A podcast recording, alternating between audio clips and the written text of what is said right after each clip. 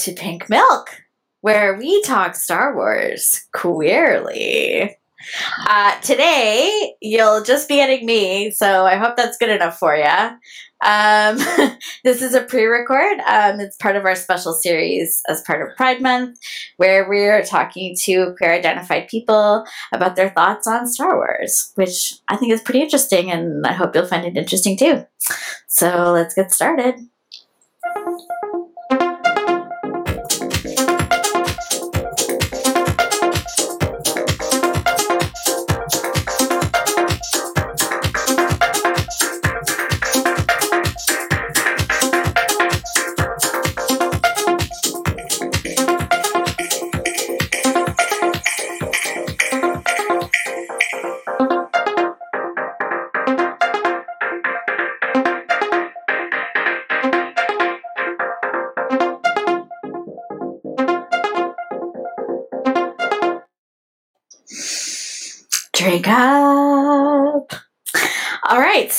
Today we have the enormous pleasure of talking with Leo. And here they are with their beautiful face. Thank you, Em. So, Leo, do you want to just give us a quick intro about like who you are and what you do and what you're about? okay, uh, hi, I'm Leo. Uh, I'm a gender fluid, bisexual, South American nerd. And besides that, I have been a Star Wars fan since I was six or seven years old. Just like Yeah. And I was at my grandma's and the Phantom Menace started playing on the open TV. and when I saw uh, baby Natalie Portman being just the amazing Padme Amidala, I was like, I like to do stuff. this stuff seems cool. So I made my parents rent the VHS for the rest of the movies, and here it was. Me. that is so great. Yeah. Besides that, I'm an anthropologist specializing in gender and sexuality. Wow, great. Perfect. We found the perfect person to talk to today. so, okay, so you've talked a little bit about your intro to Star Wars. Yeah. And like what has your journey been like up to now in the Star Wars fandom? What did that look like? So, um, I was with my brother when I first watched The Phantom Menace, and he's one of my best friends. And Star Wars has always been our thing.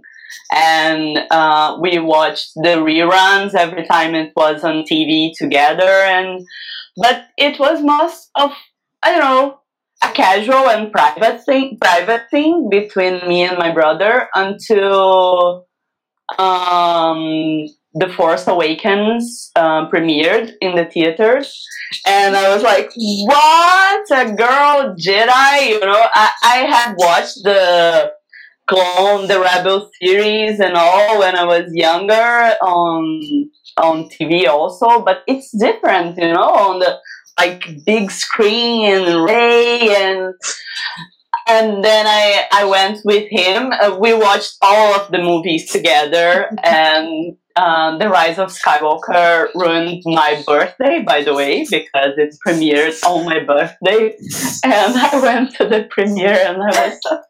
oh no. Oh God, why?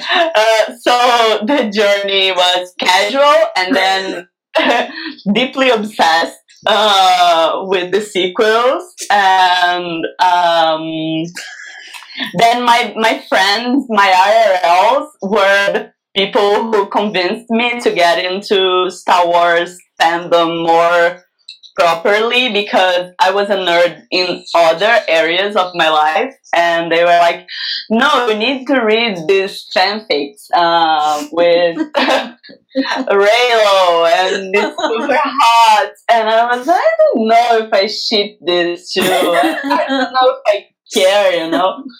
I I only care. I was a um, simple back then. Only the only thing that I really cared about was just make the cutie ex pilot the cutie pilot kiss the cutie ex stormtrooper, and I'm glad. That's okay. I don't want anything else.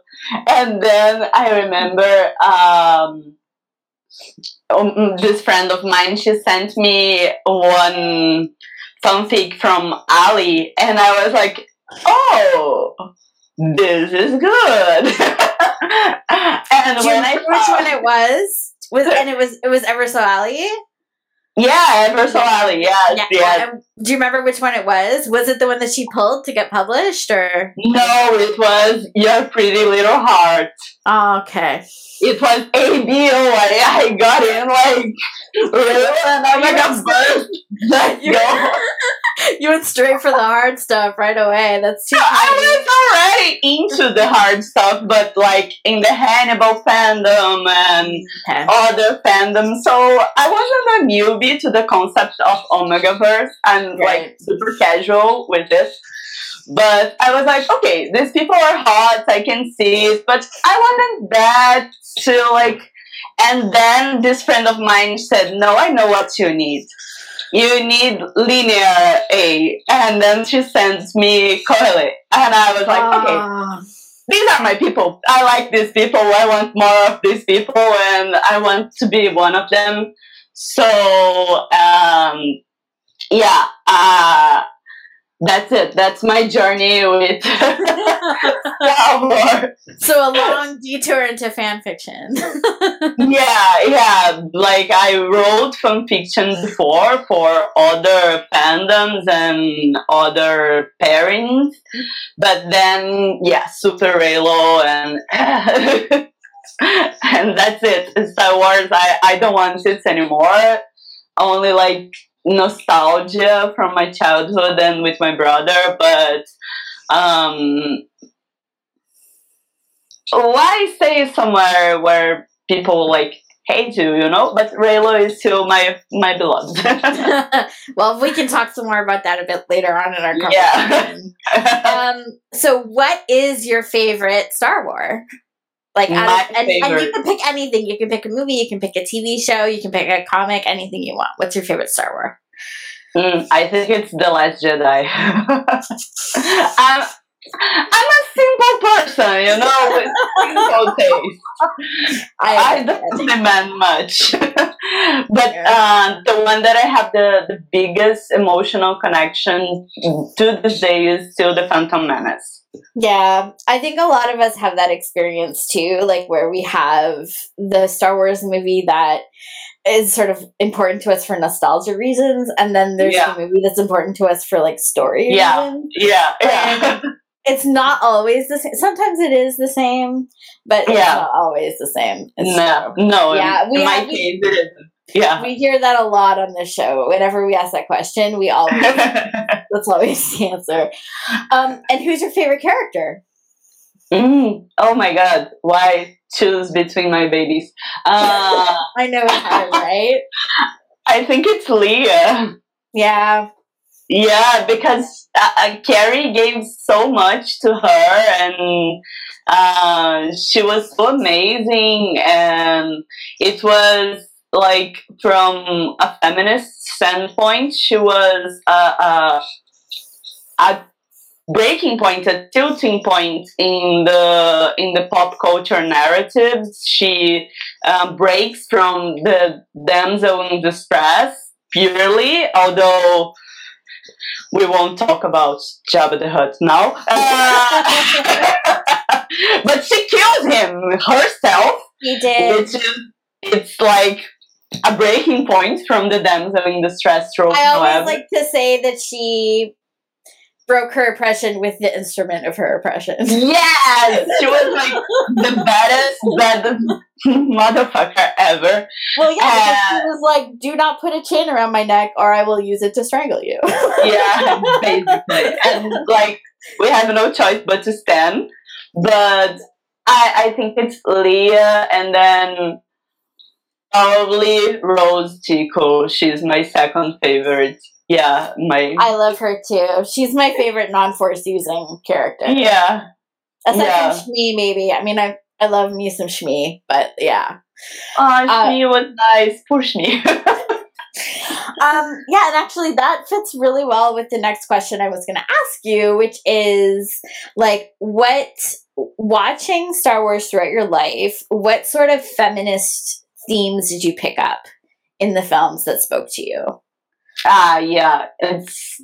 I believe that um, the the whole deconstruction of the princess trope, but still allowing the fantasy and the fairy tale to exist, and Padme is really important in that sense to me because uh, she she's I mean, except from her ending, which God why, uh, but her whole journey is how women can be powerful and feminist and badass warriors and freedom fighters and very feminine and like liking fashion and liking you know pretty dresses. And you don't have to um, diminish uh, the the feminine to be a symbol of feminism you know? Yes, that's so. I find that so true, and like she was so skilled and so knowledgeable. yeah even even just sort of the cultural artifact of Naboo like electing young women to be queens Yeah. and like like accepting like a young woman in a position of leadership like that is such a, a strange cultural Uh-huh. idea to us Yeah. you know uh-huh uh-huh yeah and so i found that a really interesting choice in the story it's like oh there's this planet where they purposefully put teenage girls in charge yeah. yeah, like it feels like very revolutionary. yeah and they are strong believers in democracy and That too, uh, yeah, I know, right? And like the values of, yeah, like some of some of the other like Alderaan and yeah, other yeah other cultures that have that place such an emphasis on like the importance of art and you know and democrat like believing in democracy, believing in diplomacy, believing in the importance of like Yeah. cooperation and Yes. governing by consensus. Yeah. It's so true. Like I, I love how strongly those values are represented in the Star Wars universe yes mm, through the character and design and that kind of stuff. Um, so what kinds of portrayals? As like, I think this is it's so great that we're talking like that I get to talk to you who has been a Star Wars fan since you were so young. so like, as you developed your own like sexual identity, was there were there any portrayals of like sexuality and desire in Star Wars that you identified with, or were there things that like raised questions for you to think about in that respect? I don't know. I I was always a strong believer in queerifying canon. Um, so uh, like I don't care what uh, the owners of the franchise say. I believe that it. I don't know. To me, the the representation of uh, space and intergalactic societies that makes more sense is through the Mass Effect universe, where Mm. like it makes no sense that all societies and like they're in space and everyone is cis and straight and what the fuck. So um, I believe in queerifying Star Wars, but in the canon itself, no, not that much. But in the fandoms, in the collective creations, like of Luke being a little twink and Leia being like bisexual, a bisexual icon, and all this stuff, you know, it's it's it's cool and it's important.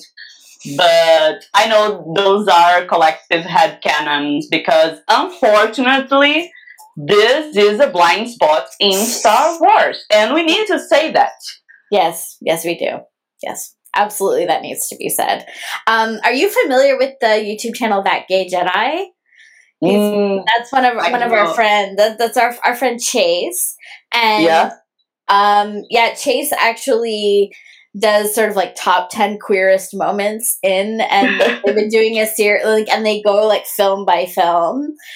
Um, and they've also done videos on like sort of the queerness of C3PO and like sort of queer coding, you know, characters in Star Wars. Yeah. You know, even in canon properties. And I I found it I found those videos very enlightening and like really interesting. So highly recommended both to you and to anyone who's watching this right now. Go check out That Gay Jedi on YouTube.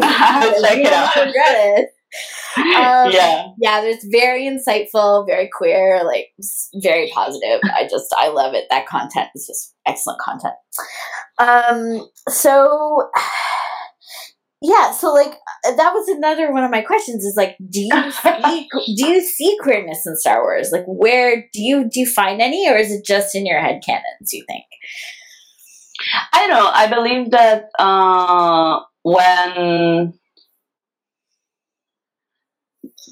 there's this whole discussion that uh, I'm, taking this opportunity to promote the Hidden Gems podcast. We will have a special for Pride Month as well Oh and there will be a whole discussion of what makes a story queer or not queer. And I think that this is a, a, a good framing of reflecting, like, uh, what is queer. And um, I, you could say, like, um, Finn and Poe's chem- chemistry and their dynamic was so powerfully queer that it scared a whole corporation into trying to make sure that the audiences got that they were straight and they were matches and this wasn't going to happen right. and um, Anakin and Obi Wan, their last battle, and Obi Wan's speech to Anakin is very betrayed lover. Uh, although this wasn't the intent. Yeah. Yeah. But- and you you had had some input on that, eh? Apparently it was a bit less it was a bit more like I'm writing you off and a bit Yeah. less like sort of yearning and he was Yeah. allowed to he was allowed to sort of singularly make some changes to make it a bit more like to show that there was still some affection. To which we are very grateful because it's an amazing scene and an amazing Yeah. speech. And I, I believe that the, the whole concept that was kind of shoehorned in the Rise of Wars, oh, the Rise of Skywalker, uh, of Ben and Rey being a dyad in the Force. Um, there's no way that this is completely cis and straight because uh, if they are two whole, two halves of the same whole, and their souls are mingled and fused, this is queer as fuck, you know? Absolutely. Absolutely. this is not straight. Yeah. No. They are not different things that complement each other. They're like mingling and, and merging, and this is this. Yeah. They're both non-binary to my account. Well, and, and as individual characters too, like they have been given queer subtext. Oh yeah, a lot. Ben is like the the embodiment of bisexual disaster, and to that I relate a lot. Yes. and Rey is like very gender non-conforming, and yeah. And she's and she is very like coded like an omnivore. Like she's omnivorous. Yeah. yeah, In yeah. many, many ways. And so it just makes sense to me that like she would be sexually omnivorous. yeah. you know, like it's just it just makes sense, you know? Yeah, raised too much of a feral gremlin to really care about people's genders identities and Yeah, stuff. Like, exactly. yeah, you're hot. I really don't care. yeah, that's always been my way of thinking too. Yeah, and like in this, and this, yeah, you're right. Like Ben is such a bisexual disaster. Like bisexual. His whole past, disaster by. yeah, his whole past with Ty being like, oh, my best friend who I like adore more than anything in the world, and I can feel you from miles away, and Yeah. I'm pining strongly for you, and but no homo. This is like like who has never, you know? I feel like Ben would rather die than say no homo. Like, Yeah. Ben is like the no no homo. All homo. so, um, so great. So one of the things that it's come up as we've talked about Star Wars on the podcast, like with various people, we've talked about like how important is representation and you know because especially brian like he's been very open about when he first started his journey of star wars fandom as a little child you know he always knew that he was a gay man. And um for a long time he just kind of accepted that he wasn't really going to see representation in star wars despite the fact that it was so important to him. So and but you know the more that we've talked about it and especially with the Mand- roundtable discussions that we did about the mandalorian which is like which i find to be like an incredibly queer show like very queer coded show um you know like he started to understand like how representation can enrich the experience of being queer and uh, can create like sort of a mutual um exchange between you know like the property and the person who is who is engaging with it. So i mean you know is it to you for you is it important to see yourself represented in the media that you consume? Do you think that like what kinds of benefits do you think more queer, queer representation would bring um, to the fandom in star wars? See, um, I, I think that this is a very complex question actually because um, there's representation and um, there's like shut up scraps. And uh, I don't know if I want that uh, a multi billion dollar conglomerate that shut up. Uh, the Nimona project and does a lot of things to uh, cut the wings of uh, black, indigenous, and other people of color creators. Uh, and it's very imperialistic to have queer representation. I really don't know, you know, because to a, a- an extent, to me, um, I worry what kind of representation we would really get because, uh, like Poe, he was the first, I mean, Latino in, in space, and he was turned into a drug dealer. and so later we got the Mandalorian and we got Rogue One, but they did Poe dirty to that extent. So to me, it's it's very conflictuous, you know, because I I do love seeing uh, creations by queer people for queer people and anyone else who wants to watch too. You know, I, I love like She-Ra and the Princess of Power, and I love um, uh, Pose from Fox. Uh, which is like, but it was created by queer people for queer people and I don't want uh, queer narratives to simply be integrated into a very heteronormative franchise. And I want space to be queerified. I want Mass Effect. so I don't know. It's it's like, mm, and there's there's this uh, this. Manhã, uh, Clarice Lispector que diz liberdade é pouco, o que eu quero e não ter nome? There's a Brazilian author. I, I was checking with my mom because I forgot to say that. But I, I, believe that is Clarice Lispector. Uh, I might be misquoting her, but um, she said in the 1970s that um, freedom to me is too little. What I yeah, what I want still has no name. So representation to me is too little. What I want still has no name. I, I want mm-hmm. queer media, like real, really queer, and really queer means liberation for um, black BIPOCs means um, non-imperialistic products means a lot more of things because otherwise we get like that Stonewall movie in which uh, a cisgender white guy is the is the hero of Stonewall and people say see this is representation.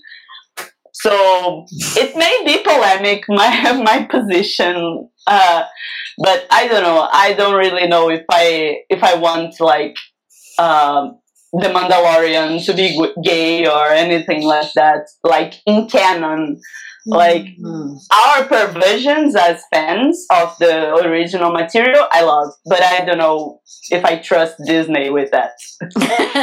it's true. I mean, there is this sort of tension between, um, you know, like the fact that Disney is a capitalistic enterprise, you know, and it's it's going to be motivated by profit, right? And so, and then there's a dispute you know i'm thinking because um, my area of study from uh, recently is mostly about the the rise of conservatism movements surrounding the gender ideology in Latin America and how this is correlated to the 1980s backlash against feminism that started mainly in the US and spread across the world Mm-hmm. And Disney was like uh, pivotal to this process, especially with The Little Mermaid, which uh, co-opted a lot of uh, feminist um, slogans and ideals and put it into the mold of the princess that finds this boy and this glittery dresses. It's it's not like what I was saying, like about Padme, it seems a bit contradictory, and it is a bit contradictory because uh, the solution is not saying all femininity and all fairy tales must go, but it's to inquiring who is telling this story and why are they telling this story? Are they telling the story because they want to increase the volume of voices and they want to gather more people around this idea? Or they de-radicalizing a struggle because that's what the Disney uh, brand has been making, transforming feminism into girl power in the last four decades. So that's what I, I, we're in the Pride Month, and we see like PayPal and, and the Bank of America and Lucasfilm and all these companies putting rainbows in their logos, and it's like, what the fuck, man? yeah. So it's a bit that my concern. Yeah, yeah. No, that's, no, totally, that's totally understandable. understandable. Um, yeah, and so is there anything that you want to see? Like, if you could have anything, if you had a little piece of Lucasfilm and you could do anything you wanted. You could create a TV show, you could write a comic book, you could give a character a backstory. What would you do if you had that option? I would do probably uh, a Rose Tico series. Mm. And it would like discuss how her, a bit of her background uh, because I think that her growing up in a planet, a mining planet where people were exploited to death by the empire and then they just changed overlords again and again and how this girl and Paige, how they are radicalized to the rebellion and what happens to them to get there and what happens after the saga. Because Rose is such an amazing character and she was so underused. And it's a possibility of telling more stories that aren't around for sensitive users and uh, that are more around what I see, like the the the real beating heart in Star Wars originally, which was rebellion and anti-imperialism and people organizing. so it would be that. It would be very anti-imperialistic Star Wars. and possibly queer. I don't know if I, it was me doing with a lot of people like that doing maybe attempting queerifying Star Wars. Maybe. yeah, I mean, I would watch that. I love mm-hmm. Rose. I, I love Rose so much. She has such wonderful qualities, and she's yeah. just like a cinnamon roll, and I just love her. yeah, but she's like a cinnamon cinnamon roll who will stab you if needed. Oh yeah, so, no, no, like, there's kayak oh, yeah. on that. Yeah. Yes. Yeah, yes. She, will, she will not hesitate to cut you. no, she's she amazing. for the best. yes, and and like to my head canon, Rose is bisexual also. Uh, so she has this strong energy of I don't know. I, I'm a big Reylo, but I'm also a big Rey Rose shipper because I think they would be like so happy together. It's like yeah. I know. Did you see the link to the polyfic I posted from the Queerly Beloved collection yesterday? I've been. I've i been, believe I haven't yet. I've been tweeting. I've been. I've been tweeting. Um, like for Pride Month, I'm going to be tweeting out links to different um, fics from that collection. Yeah, that I think are especially good. And the very first one I tweeted is a Polly Rey Roselo fic. Oh. I have one of those. Uh, I love writing the, the three of them being happy together. yeah.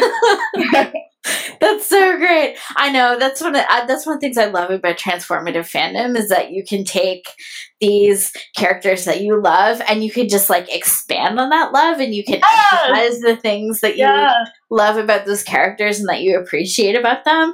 I mean, I I know that Rose has been mistreated not only by Lucasfilm but also by the fandom as a character. Really hard. Yes.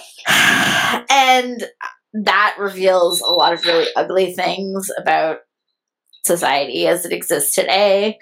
You know, obviously, it's like this huge intersection of like sexism and racism and uh, misogyny and yeah.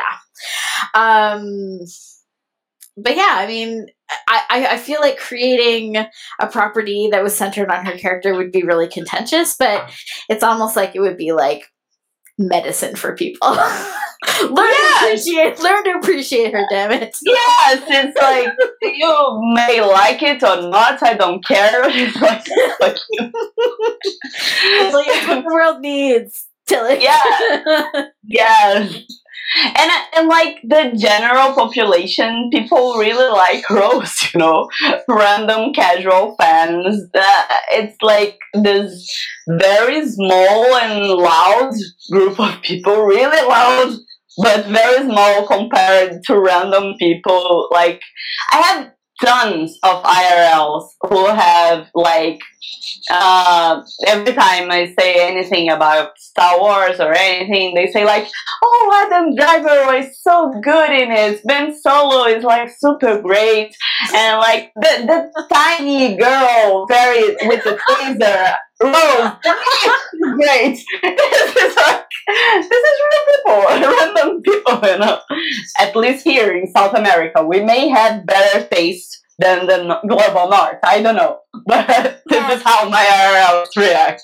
Undoubtedly, I can absolutely say that. It's so true. yeah. So, so like, yeah. Do you want to talk a little bit about your experiences in fandom and what that's been like for you and how that's influenced you? Mm, I believe that. Uh, Uh, my my experiences in fandom began uh, first when I was I don't know um, since I was a child because if you if you could expand the concept of fandom to transformative work when I was like seven or eight me and my friends from school we we like to do fan art of sailor moon characters. And we we played like sailor moon and we had this whole head canons of stuff that should happen. And then it was a very um, natural transition to me when i was like 11 and my best friend she discovered uh, fanfiction.net and she said, "Look at this thing!" And I already wrote uh, fan fiction, what I didn't know to call fan fiction, but on my notebooks for school, I wrote like Sakura did this and that, and Usagi, etc. And I gifted it to my friends, and I was known like, "Go to this person if you have a prompt." It was basically this and I wrote it to my friends, and many of them still have my note old notebook pages with the stories there. So when I, I, I began reading and writing for the internet, um, it was also when I, I was like really into Harry Potter and I was really a Potterhead and uh, my first strong strong ship was Drarry and I read everything about Draco and Harry together, like 11 year olds in Mr. Lovers fan. And, um, and I wrote stories for them, and I wrote stories for um, Saint Seiya characters. And um, there, there's this thing uh, which I was having my sexual awakening at the time, and it was very confusing for me because um, couples, uh, different gender couples, uh, disturbed me a lot because I I wanted to be the girl to be with the guy, but I wanted to be the guy to be with the girl, and and it was too much. So um, I went to slash fanfiction because there were no women. And thus my conflicts and now that i understand that i'm not cisgender uh, it has a new layer of oh so I, it eliminated my my issues with desiring female bodies and also it allowed me to project myself as a guy. And it was like very a safe space and I had a lot of fandom aunties back then, but various tias, and they they teach me the ways and, and told me uh, the stories of the Yale days, like the the disputes uh, with Anne Rice, and it wasn't such ancient history at the time because. Uh, this was 2004 so the whole content with Anne Rice was like in the 90s so it was very fresh memory for fandom culture and well this was brazilian fandom everything was with brazilians and yeah. other latin american people but mostly brazilians because i wrote and read in portuguese mm-hmm. and then I started to read in English, but not writing in English for a while. I, I stopped writing, and um, because college and all this stuff got in the way. And then for Reylo, I started to write in English and to to be in a mostly English speaking community. And it's like mm, Hannah Montana, um, but also Hannah Montana from Hell because you get the best of both worlds and the worst of both worlds because um, it's amazing because I, I have friends from the US, from Canada, from Italy, from like Asia, from all these different parts of the world and other parts of Latin America, which I could never have access as uh, only in Portuguese. It's the lingua franca. But at the same time, it's like um, we are second-rate citizens in fandom, and uh, especially from the the global south, everyone who's not like from Europe or North North America, and our stories are less worthy and people care less about the stuff that happens to us.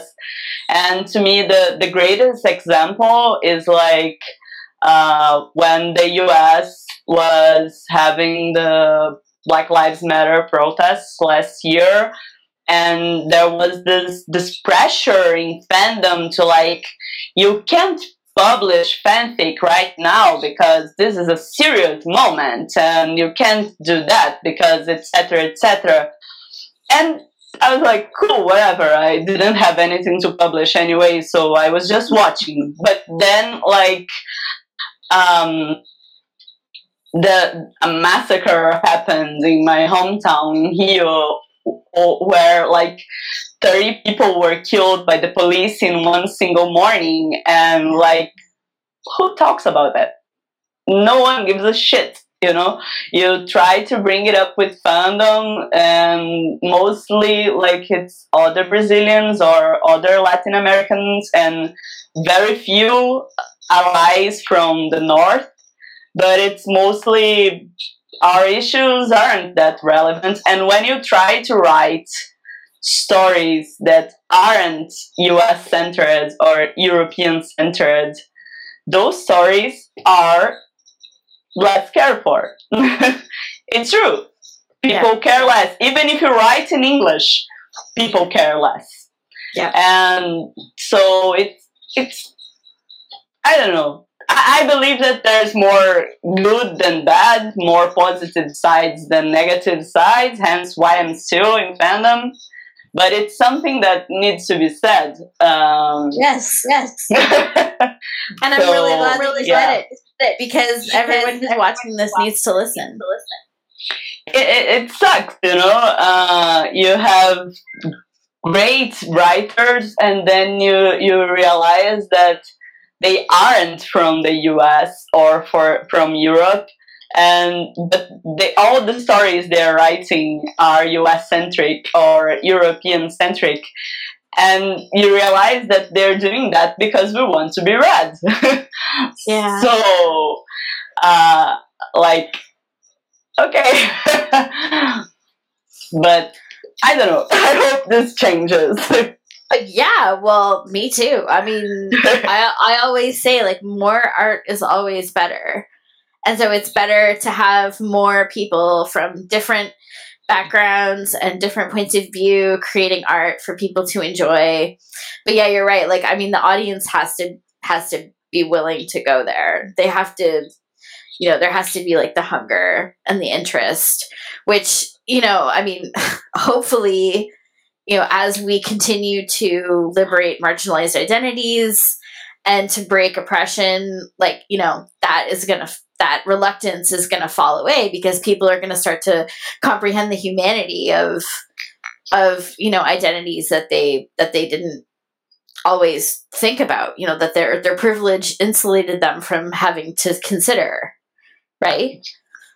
Yeah, I, so, I hope. I mean, hopefully, right. hopefully, as time goes on, you know, and people like us continue to fight for social justice and to fight for change, you know, people are going to start taking interest in those stories because they're going to understand their value.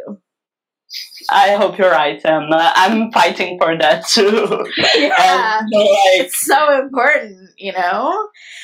And I mean, like, yeah. And I mean, we've we've talked before about the importance of even telling like abortion stories. And, yeah. You know, like, you know, yeah, like addressing societal issues that people don't necessarily want to talk about but it's it's important to have a spot in fandom where we can talk about those things because we explore lots of other things like people are willing to explore all kinds of weird kinks and people are willing to explore gender identity and polyamory and we have stories about jars of spaghetti and vagina dentata and you know like yeah tentacles yeah. you know so it's God like bless the tentacles. You know so yeah no we have like fandom is a really great especially like you know transformative fandom is a really great place to explore all those things and yeah like people are really missing out if they're not fully using the entire playground you know Yeah. you can't just go on the swings you gotta like go down the slide too yes. And one thing that that kind of bothers me as as queer and as Latina is that um, our stories are usually considered niche. And the more identities you overlap, the nichier they become. Because um, and I don't know, telling a story like the same old tired story of boy meets girl and the march to the altar and I don't know, they were soulmates all along and that's why they fall in love and she's very delicate and feminine and he's very successful and has money and he's big and large and they have very disappointing sex. Um, well disappointing for who disappointing for the person who's reading it or disappointing for the people in the story because usually the people in the story enjoy it a lot well, they they say they enjoy it, right? But sometimes, like I have read uh, fanfics uh, in which I don't know. There's like Rey comes one time in sex, and it's like the best sex ever, and I'm like, oh honey, why? I, I'm so sad for you. so very disappointing sex and uh, but to me especially to me reading is disappointing and people eat that shit up. It's like 50,000 hits and I don't know how many clicks and and you, you have like this beautiful tale like from Boba Red Shark, uh, Head Shark. Uh, what a shame she went mad.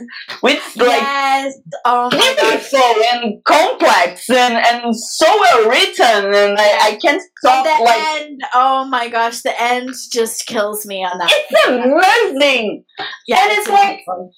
it's a hidden gem, and people don't read that, and it's like ah. yeah i know it's because that other stuff like i like to think of it it's like the mcdonald's of fan fiction it's like Yeah. it, it's engineered to tickle and to satisfy this very like sort of shallow very easily stimulated part of you whereas other types of fiction that are considered niche are they're challenging Yeah. you know and they challenge you to you know find empathy and they challenge you to think about like gender and sexuality and relationships and and you know fate and choice and and all of those things you know and and sometimes they're even meta like sometimes even the way it's written it can you know it's challenging in the structure of the Yes. story you know um uh yeah and like like like um oh what's it called?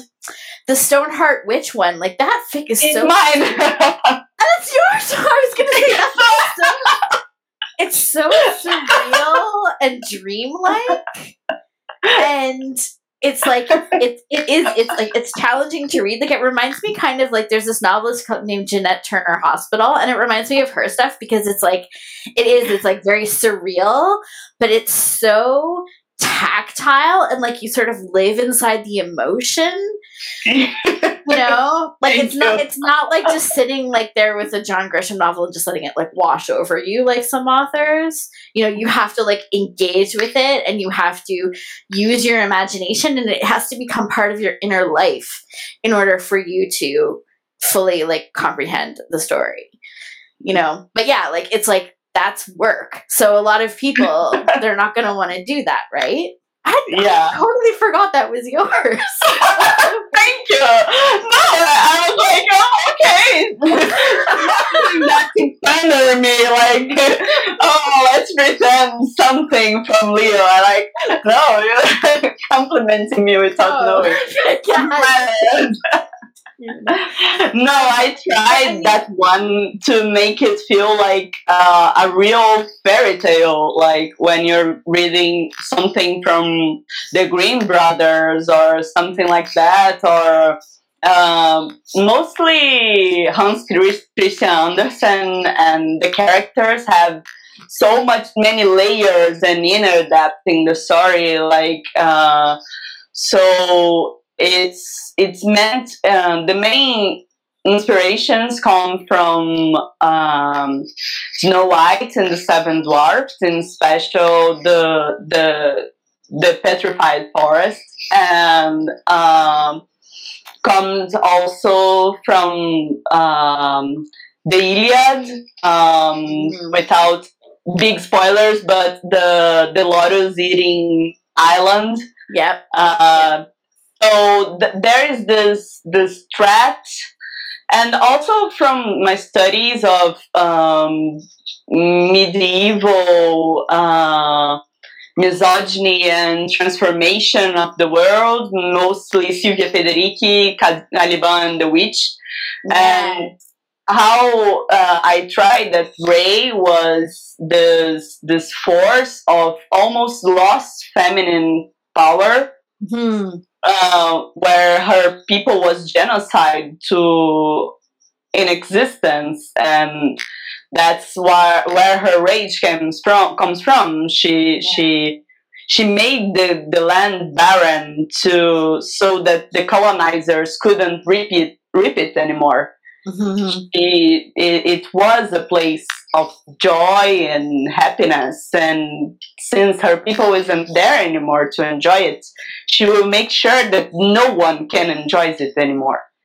And so there's this this several layers there. And i understand that it's not like something you wake up and say oh i'm bored let's read something like that because yeah. it's all seen through the, the lenses of Ben, who is very emotionally unstable, to say the least.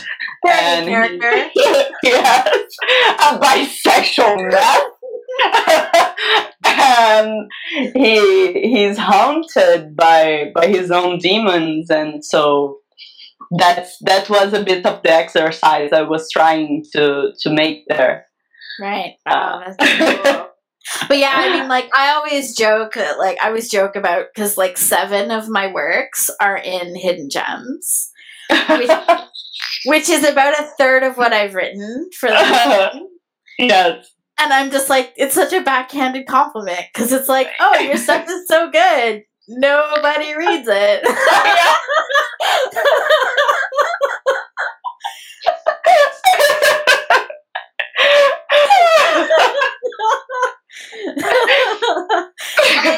Why does it have to be a hidden gem? Can't it just be a gem? but yeah, we're we're hidden because it's not that easy. I know. but uh, yeah, but I like that. You know, uh, it's I was uh, there's this this Brazilian comedian. Uh, he's has been dead for a few decades now, but his name was Chacrinha, Mhm. and he he used to say that. Uh, I'm not here to make sense of things. I'm here to confuse you. and this is a bit my approach, like uh, to my gender identity or to my sexuality. And uh, I'm not trying to make life easier for people. I'm, I'm trying to to make them think you know, and to make Yeah. them reflect. And yeah, some people don't like that.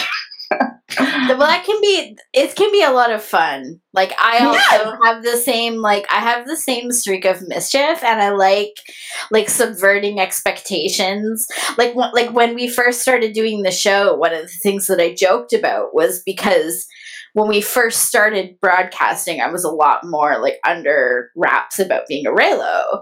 And i and i i would joke about how like you know, people would listen to the show or they'd listen to me on other people's shows, and I would be talking about like metaphysics of the force and like making these like deep cut references to like you know kotor characters and you know and and stuff like that. And and i kind of was like oh you know like i can't wait. I can't wait for like some neckbeard to listen to me and to be like oh my gosh like this girl she like really knows star wars You're And- double and then- agent. and then, and then and then go to my Twitter profile and be like, "Oh, she's a fucking Reylo." like, you know, like I love that because you know there is that stereotype of Reylos being bandwagon jumpers, right? Of like how we all only became fans six years ago, and you know, like we don't know anything else, and we don't care. yeah, yeah. But it's like, hello, like I mean, right here, like in this conversation, like we have been Star Wars fans since we were children. For over 20 years. Yeah, exactly. You know, and and we play Kotor, and we, you know, and we've read Legends books, and you know, we know like you know who Bastila Shan is, and we are Reylos. So you know, Yes. And, and even if you aren't, even if you have become a fan in the last six years or two Oh, years yeah. or whatever, you you are still a real fan. It, it's, yes, absolutely. This is insane, you know. it's like something. For fuck's sake, th- there is no medal. Like there is no. This is Yeah. not academia. You're not forced to have a PhD in the force to Yeah. enjoy this shit, I- and it's not that deep. Let, let's be honest. Star Wars can be interpreted in in deeper ways, and George Lucas intended it to have deepness depth depthness i don't know uh, but it's not that deep Yeah, it's not it's for children it's it's a fairy tale in Yeah. space it's Yeah. like they have magic swords that go wong wong it's, it's that you know it's Yeah. like just that it, it, it can be more than that but it, it's okay if it's just that too Yeah. Yeah. absolutely. You're absolutely right. Um yeah, and definitely yeah, no, it's absolutely true. Like honestly at Pink Milk, every Star Wars fan is welcome. It doesn't matter if you've been a fan for 40 years, if you've been a fan for 40 minutes. Like if you've been a fan for 40 minutes, come to Pink Milk. Come and talk to us. We love you. Welcome. yeah You know? and it, like legit. Yeah. a treat. You, you have the opportunity to be familiarized with all these amazing things for the first time. I, I always envy people that don't know the things that I really like because I'm like, what would I give to be able to rewatch The Phantom Menace for the first time again? Like, Yeah. but for the first time. Yep. The, the the moments when I was little and and Padme walked into scene, and I was like, "Who's that girl?" Th- this feeling, I want it again for the first time. You Yeah. know, and so it's it's great. It's amazing. Yeah, I'm always envious of people who see ro- who watch the films in story order for the first time and who see Rogue One before they see A New Hope Yeah, because Vader is so scary. yeah, like I feel like I feel like people who saw the original trilogy first you know, I mean, obviously Darth Vader is an excellent villain, and he Yeah. is very, and he is pretty scary in those movies. But then chronologically, they got the prequels, which a lot of people feel like sort of defanged Vader Yeah. by showing Anakin and showing that side of him, and also the fact that you know there were a lot of things about the way the choices that they made in his transformation into Vader that also kind of made him seem a bit ridiculous or absurd. You know, yeah, um, but so it's kind of like, eh, you know.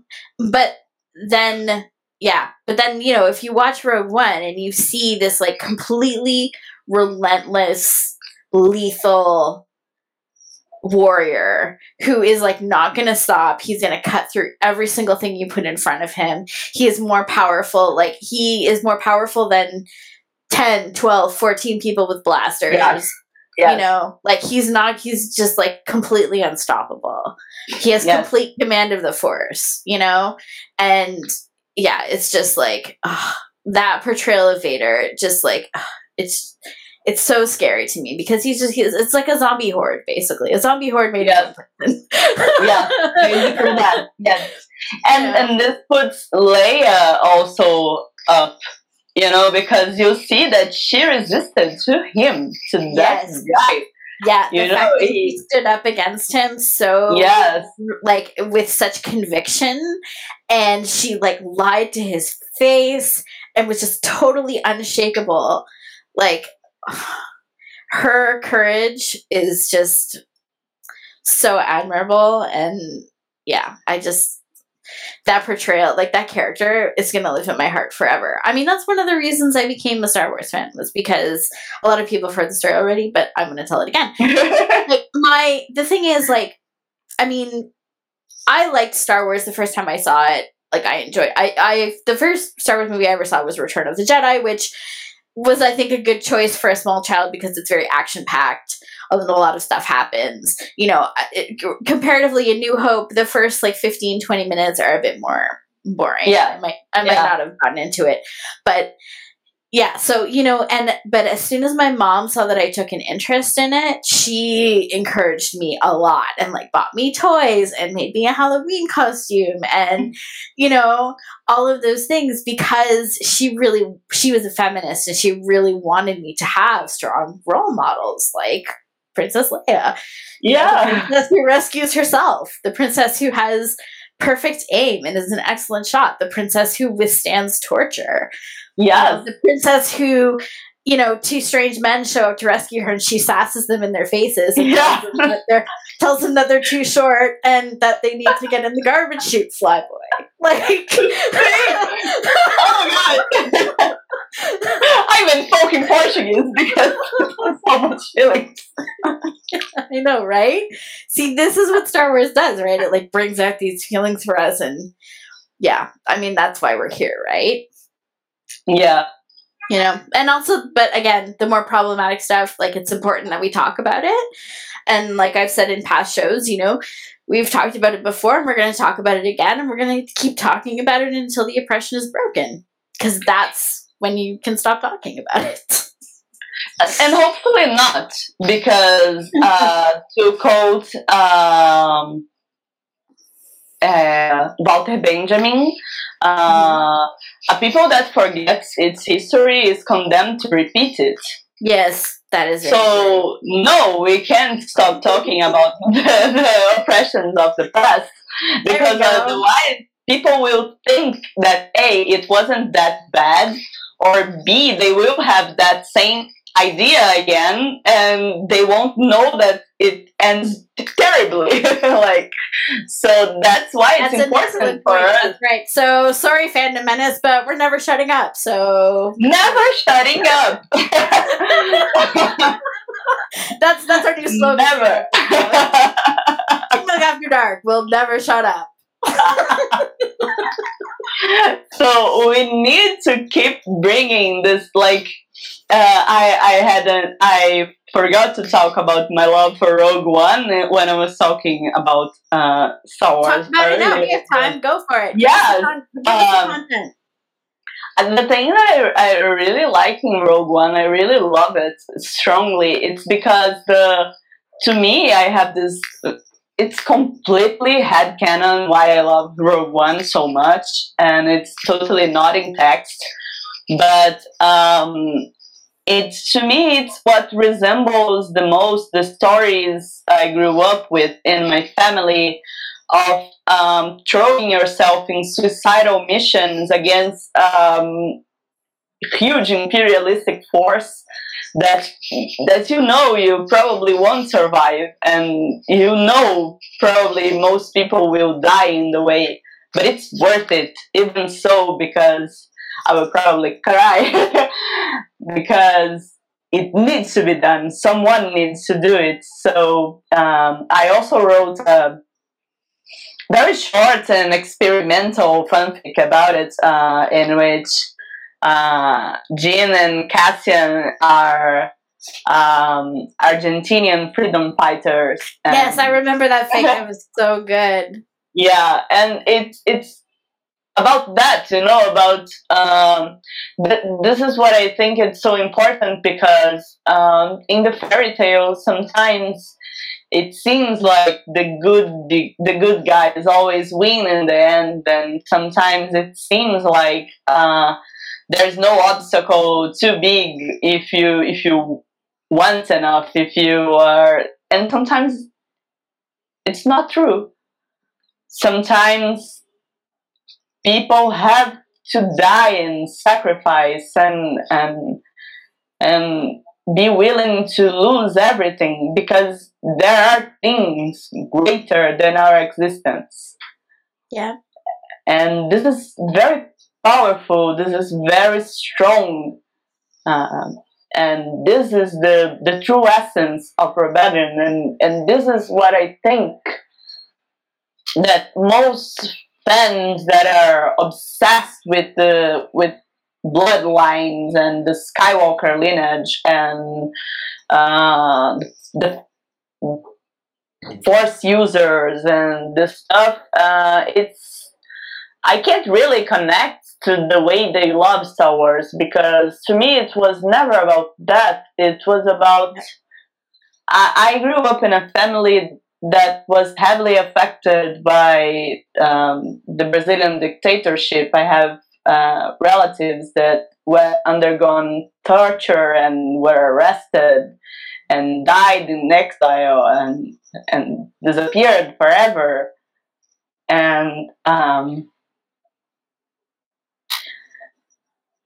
Padme seeing the Senate voting for the end of democracy and applauding it, it resonated with the stories I grew up with my grandparents and my mother and my uncles and aunts telling me about.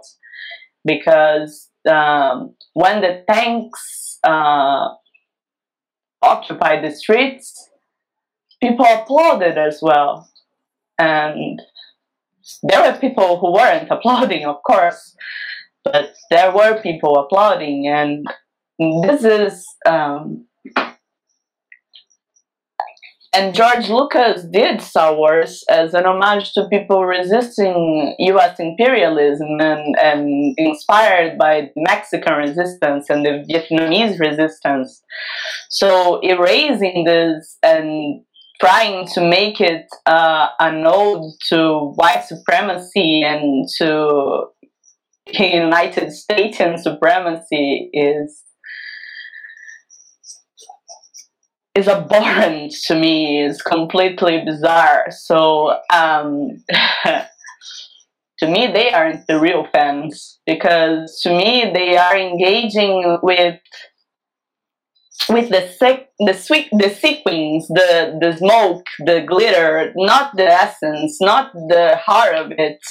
Like and and that's what to me Star Wars is about.